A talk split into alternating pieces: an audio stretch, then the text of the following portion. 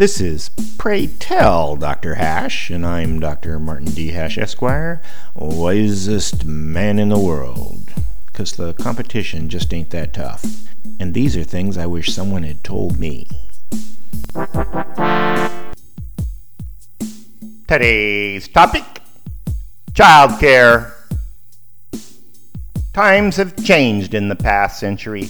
People are mobile. New parents don't live close to extended family to help take care of children any longer.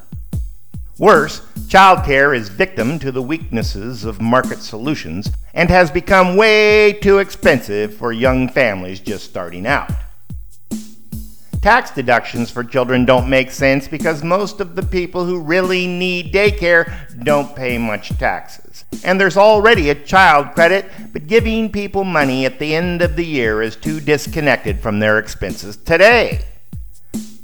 There's got to be a way for working mothers to drop their kids off somewhere without it costing half their low wage salary. And if they choose to stay at home with their children, that should be a benefit to society. New ages require new ways to address problems. Childcare can take advantage of the sharing economy, utilizing smartphone apps. Childcare is not a profession that needs formal training. There are many, many people who can help raise children and have already proved it. We have grandparents and neighbors babysitting now, and there's lots more grandparents whose kids don't live close enough to babysit but would babysit someone else's grandkids in exchange for the same for theirs.